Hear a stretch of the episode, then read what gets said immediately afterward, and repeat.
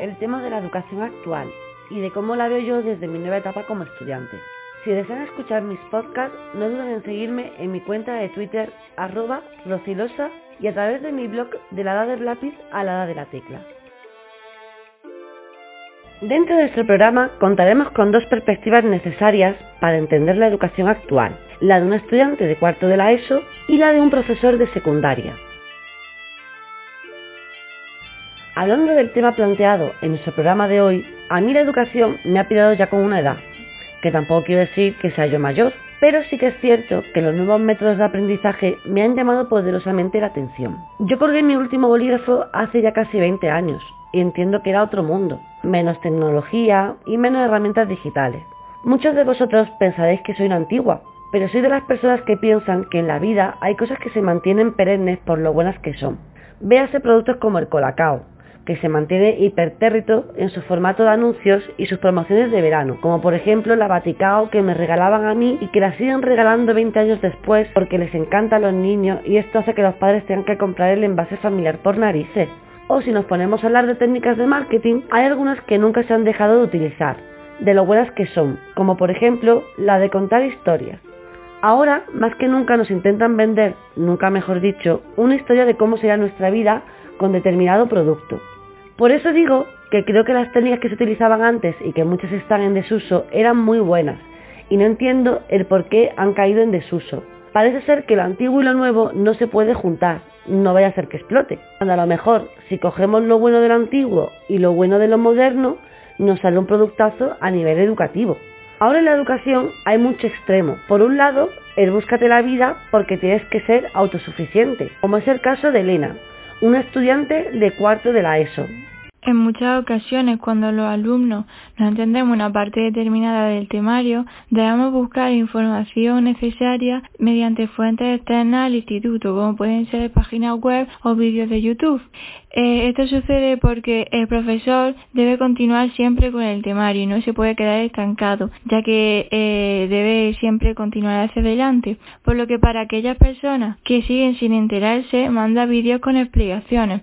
Hay incluso ocasiones en las que los profesores se saltan las explicaciones y mandan vídeos para sustituirlos. Eh, según ellos para ahorrar más tiempo. En mi opinión, en lugar de ahorrar tiempo en explicaciones, se debería priorizar la enseñanza de calidad y no la cantidad de contenido.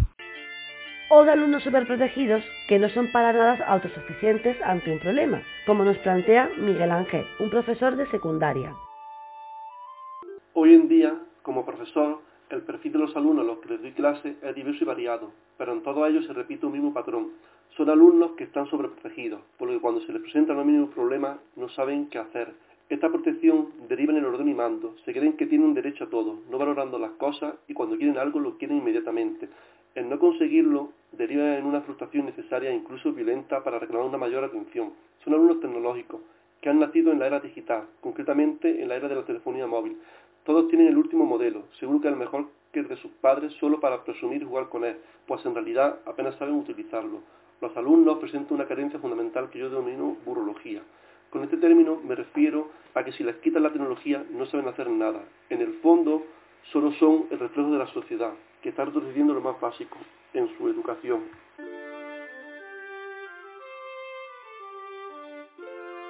Hoy en día, los padres tienen que estar ayudando a los hijos a hacer los deberes y tenemos a los niños tan protegidos por los padres y profesores que no se les puede hacer un comentario negativo por vida que se desmotive. Todo esto anula la función que queremos inculcarles de ser autosuficientes.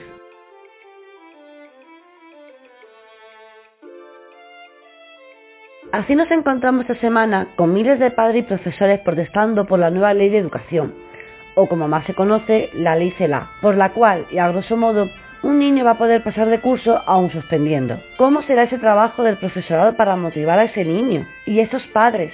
¿Cómo le van a hacer entender a su hijo que tienen que estudiar por las tardes en vez de estar perdiendo el tiempo con los videojuegos? Un drama, señores.